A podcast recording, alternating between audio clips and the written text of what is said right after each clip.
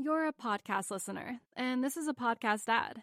Reach great listeners like yourself with podcast advertising from Libsyn Ads. Choose from hundreds of top podcasts offering host endorsements, or run a reproduced ad like this one across thousands of shows to reach your target audience with Libsyn Ads. Go to libsynads.com now. That's L I B S Y N ads.com.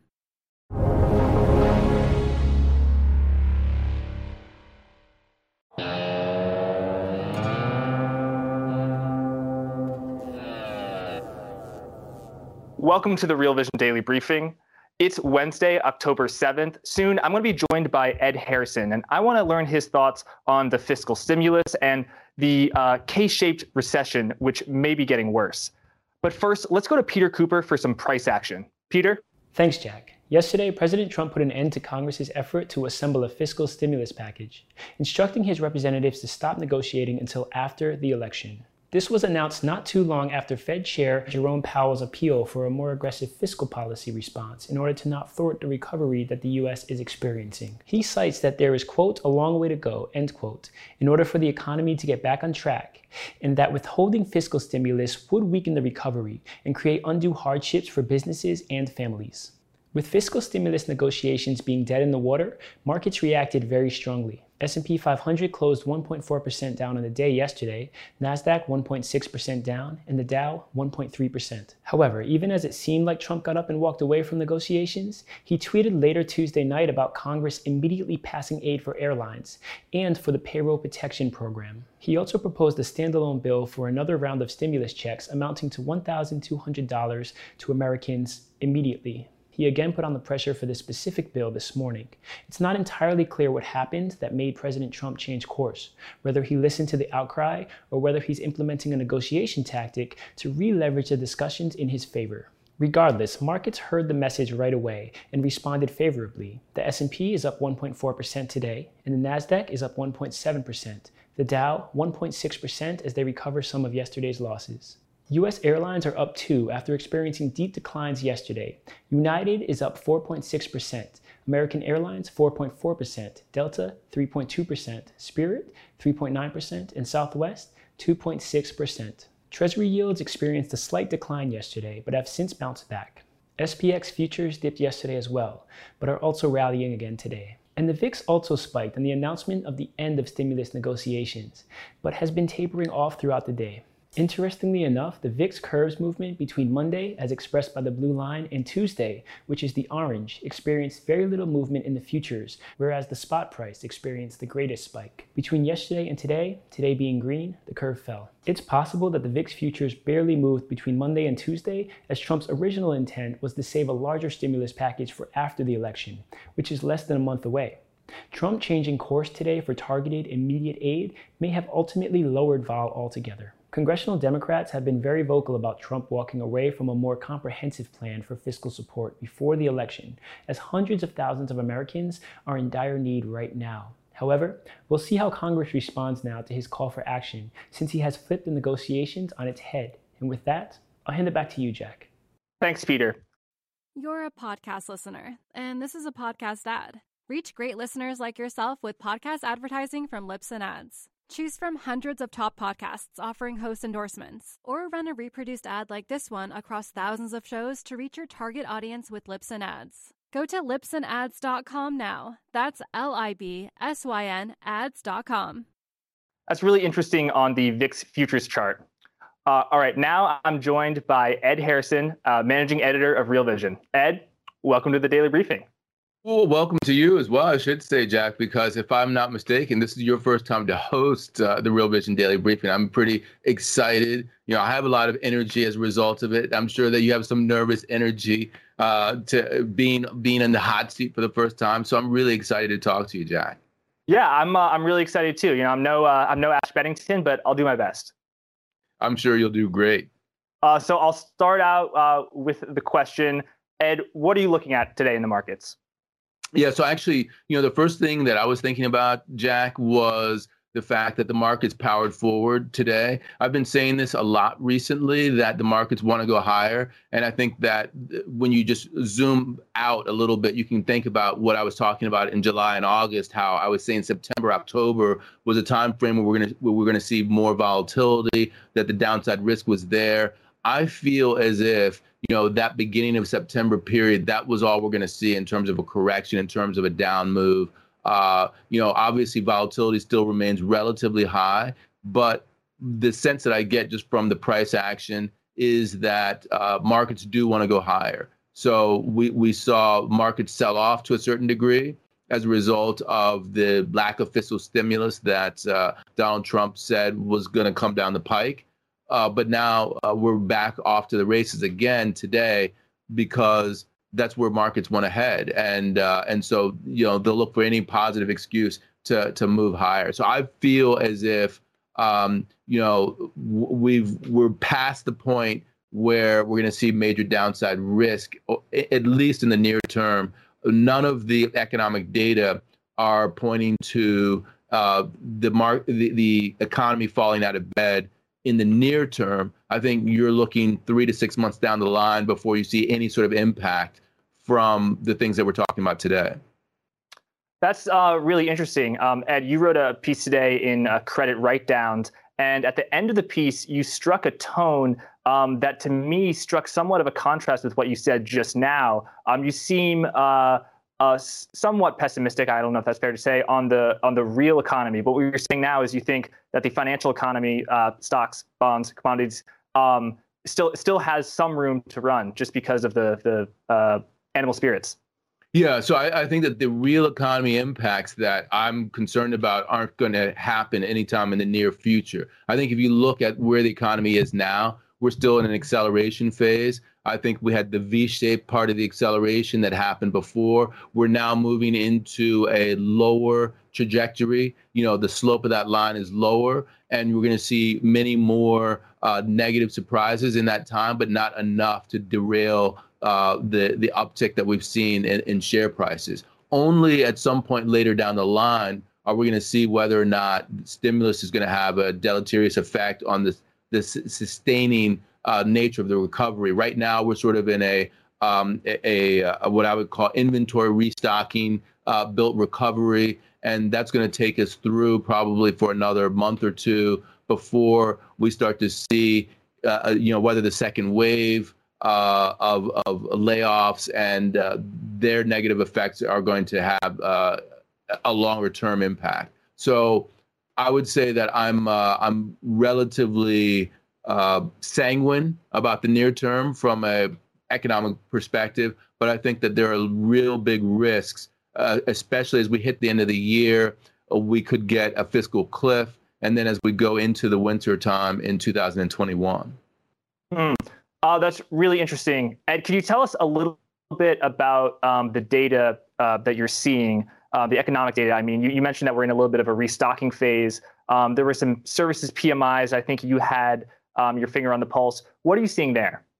Yeah, so uh, if you look at uh, the PMIs that came out, the ISM, they came out earlier uh, in the week for non-services, and I think that the uh, the manufacturing one came out at the end of last week. It's very interesting if you take a look at some of the numbers that are in there. Uh, a lot of the uh, the numbers you can see that it's growing.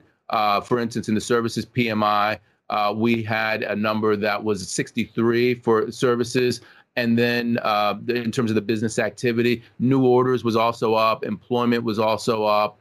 Uh, inventories, which had got, gotten down really low, are starting to be restocked, not only for the services, but also for uh, manufacturing. And in, in, addition, I think that we're seeing some bouts of inflation on the manufacturing side, which is somewhat slowed on the uh, the services side. So all in all, what that's showing is is is that there is oomph going forward. The economy is moving forward, uh, but we're seeing numbers that are you know overall levels that are in the low 60s, high 50s for diffusion index, which means that uh, it's not a, a just a entirely V-shaped upward uh, climb out of a, a 20 or 30 on the diffusion, 50 being the median point between uh, you know upward and downward m- mobility. Right. That's not a great number uh, when you think about the absolute collapse that we had in March, April, May. But it's enough to keep the economy rolling over in a way that will keep asset prices supported. Moreover, I think that uh, when you look at what Jay Powell has been saying, you know, he basically was calling for fiscal stimulus. I think that you know that you're going to get some asset price support from the Fed with in the absence of fiscal stimulus. You know what they call the monetary offset. So my view is that uh, ed, uh, you know financial assets are going to do well here for the near term. The economy is going to do relatively well uh, coming off coming off the basing effect over the near term. It's really as we look towards the end of the year and into 2021 that we have to have the, the most concern. And then, of course, I, I, I hasten to add, there's the election, which can throw a whole wrench into the whole thing. Yeah, let's talk um, talk about the election. I know uh, in his uh, intro analysis, Peter uh, showed us a very interesting chart um, of the VIX curve, and you could tell that uh, there is sort of a peak uh, forming, and it has been formed for the past two months or so around um, the election. How do you think uh, that the various outcomes um, of the election uh, are going to impact the market. And you know, normally, if I were to ask that question under a normal year, it would be, oh, the Republicans going to win or the Democrats going to win. But I think there are a lot of extra layers in there and, and nuances because you know, is it going to be decided um, the day after? Is is the election uh, going to be essentially a, a, hung jury until until um, December? What are you seeing there? You know, I think that the pessimism associated with uh, absolute chaos is pretty much priced into the market to this point now. People are thinking that, uh, yeah, uh, bad things are going to happen. We're not going to know the outcome for a long time. I don't necessarily think that that's the case. Moreover, uh, the status quo, which is uh, divided government, is actually not particularly good for uh, the economy, as we can see when we're talking about stimulus. So let, us remember that we're about to be hit by a potentially devastating wave of the coronavirus in terms of the number of infections, uh, not necessarily in terms of the number of deaths, uh, but it, it, could be devastating on both levels. And we can't get ourselves ready to give any sort of relief to consumers and to small businesses. So, what does that say about divided government?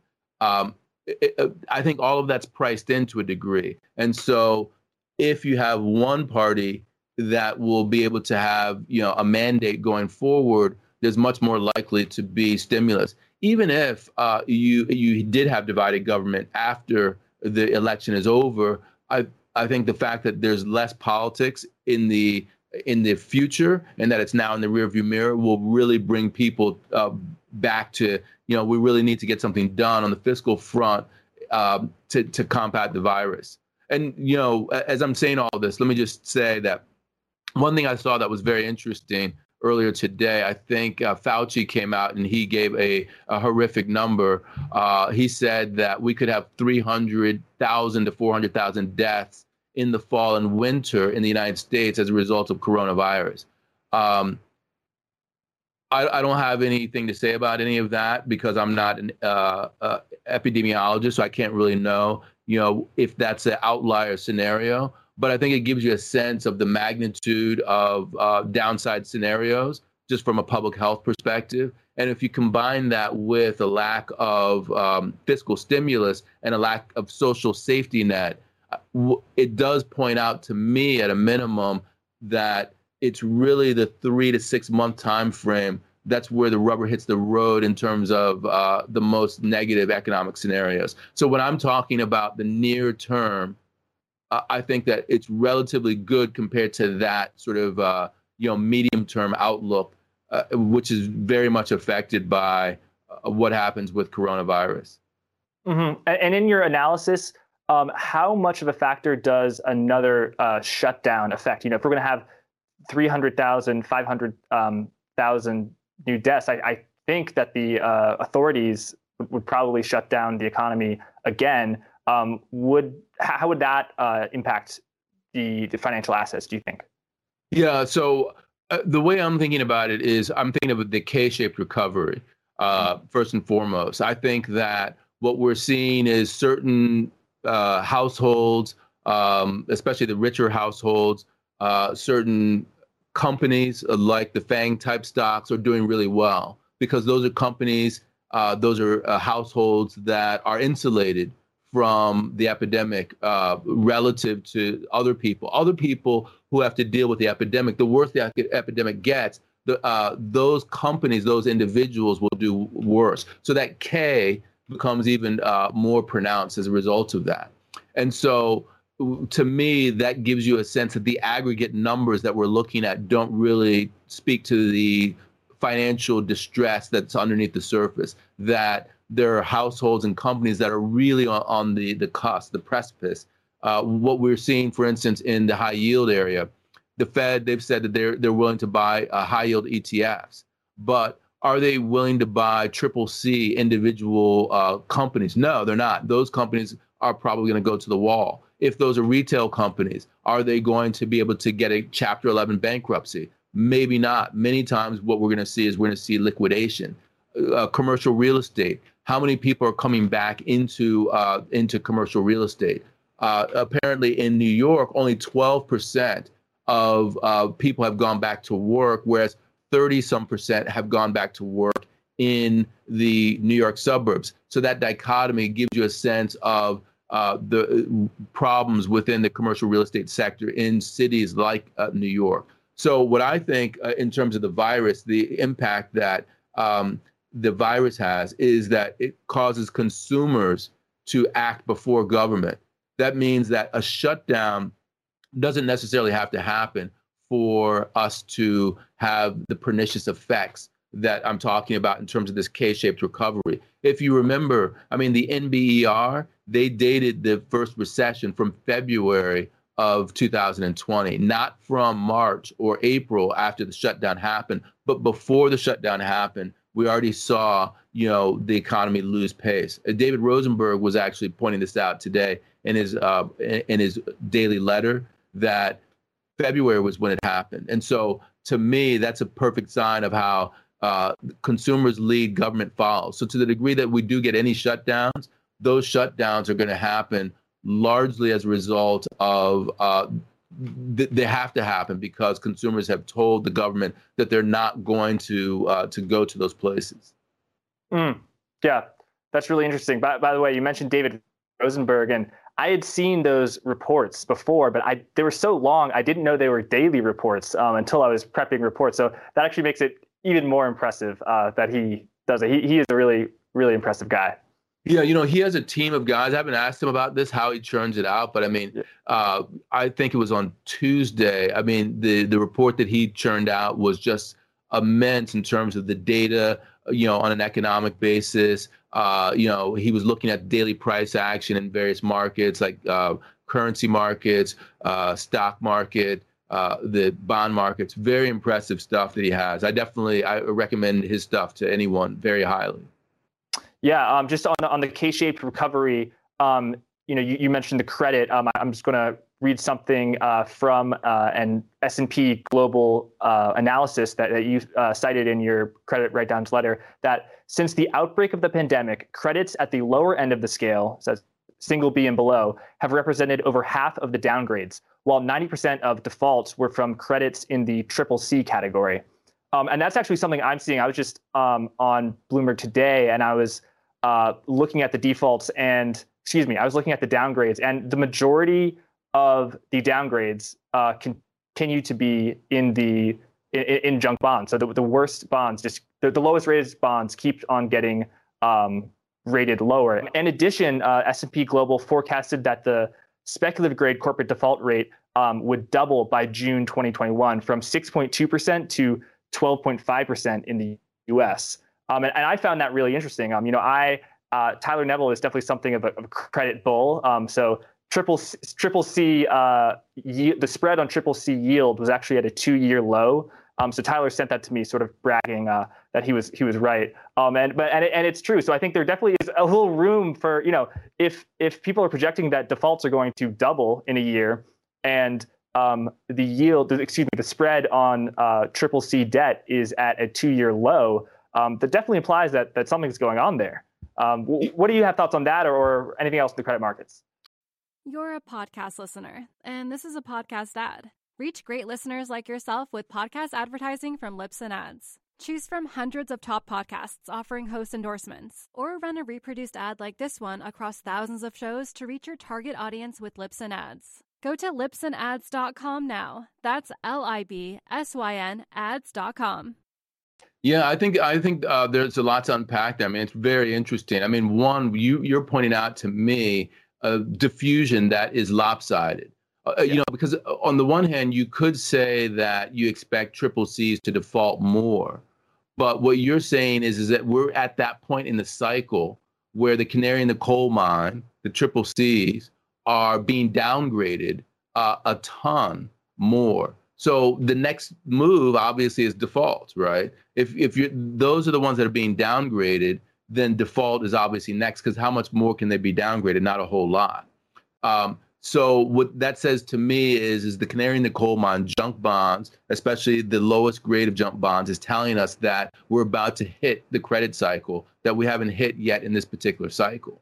Um, the other thing I thought that was really interesting, just on first blush of, of, about what you're saying, is I recall they're talking about a difference in the magnitude of uh, the differential in the United States versus uh, in Europe.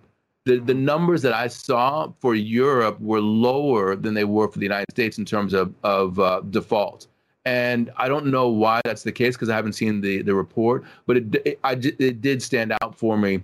Uh, maybe it has something to do with the policy response that the uh, the safety net in the United States is perceived to be uh, more porous than it is in uh, Europe, and maybe this whole concept of the Fed has your back really doesn't apply as much as people might think. So to me, it does point out the degree to which we have some downside risk that the Fed can get in there. They can buy junk ETFs. They can buy uh, single name corporates, but you know how how much are they willing to do? How far are they willing to go? Uh, I think we're about to find out uh, at the beginning of 2021 when these defaults start happening for these these names. Yeah, I just to continue on the the K-shaped recovery. Um, there's an, another um, analysis that you, you, cite in in your uh, newsletter today um, from Alignable, and there's a there's a, a fourth quarter projection that 42 percent of small and medium sized businesses might not make it to 2021. Um, so that the hiring outlook for October is flat. Um, and 67% of small and medium sized businesses see uh, themselves negatively financially impacted by COVID, and only 14% see a positive impact. So, what do you make of this K shape where these small um, sized businesses uh, really have um, n- no other option? Meanwhile, the largest and most liquid and most profitable uh, corporations in the U.S. and the world um, have access to you know a massively liquid uh, corporate bond market that is um, being encouraged and stimulated by the Fed every day. Meanwhile, you know, it's very hard to stimulate activity in, uh, you know, bank loans and st- and you know issues of fifty thousand dollars, sixty thousand dollars, and and sort of uh, very small amounts. What do you see there, and and what do you think the end game is that is for is for that? Yeah, I mean that is a really uh, um, tough question in the sense that uh, I, you can see some pretty dark things happening there. I mean, think about it from an income inequality perspective, right? Because people have been talking about that for a long time. I think that there are a lot of people who have been saying that when you pump up asset prices because you're focused on monetary policy, it means that uh, you, you the wealthy get wealthier and people in the ordinary parts of the economy they don't benefit until the later stages of the of the recovery and as a result of that you you see widening gaps that's been one of the the the, the theories uh, that's out there and i think there's a lot of truth to that but what you're talking about is the the same thing happening on the corporate level right i mean because what we're basically saying is the fed has your back only applies to these guys and not to these guys down here. And so as a result, you see a, a wide dispersion in outcomes. So w- when you ask the question, you know, where is where is this leading? My answer is it, it's not leading to a good place. It, it's leading to a place where companies like the ones you mentioned, the small businesses, they go to the wall. Um, and when those companies go to the wall, uh, it leaves an opening for the larger companies to take their place. uh, they, they're going to mop up. Uh, you know, they're going to expand their market share, and mm-hmm. that's pernicious in terms of their pricing power down the line.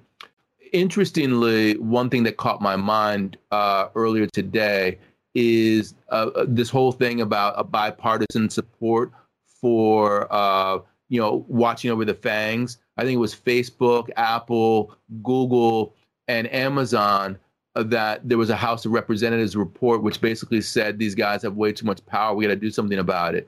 To me, it points to regulatory um, action, irrespective of whether Trump wins uh, the White House or Biden wins the White House. That whole this whole line of argument that you have this K on the corporate side, and then simultaneously you have this regulatory action that's uh, in the background points to you know, massive uh, regulatory risk for those high flyers in uh, on the stock market right now.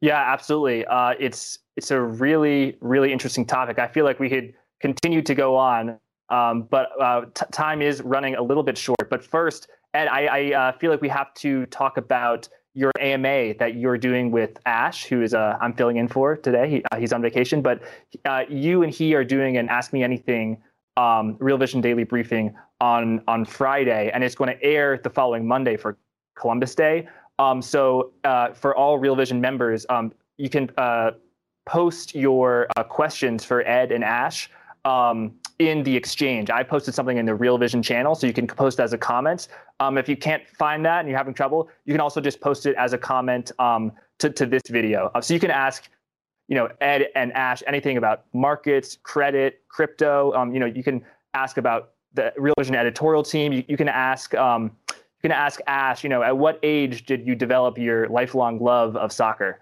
Um, I knew you were going to get that in there. That's good. yeah. Um, um, yeah. So definitely, definitely, um, to the people at home, definitely ask that. Um, Ed, thank you so much uh, for joining me. Although I feel like I'm, I'm de- really joining you. Um, it was uh, a great, great time uh, hosting you on the main segment of the Daily Briefing. Yeah, and I, I, hope to have you back as host many more times, Jack. It was a good inaugural spin, and uh, thanks for uh, thanks for talking to me.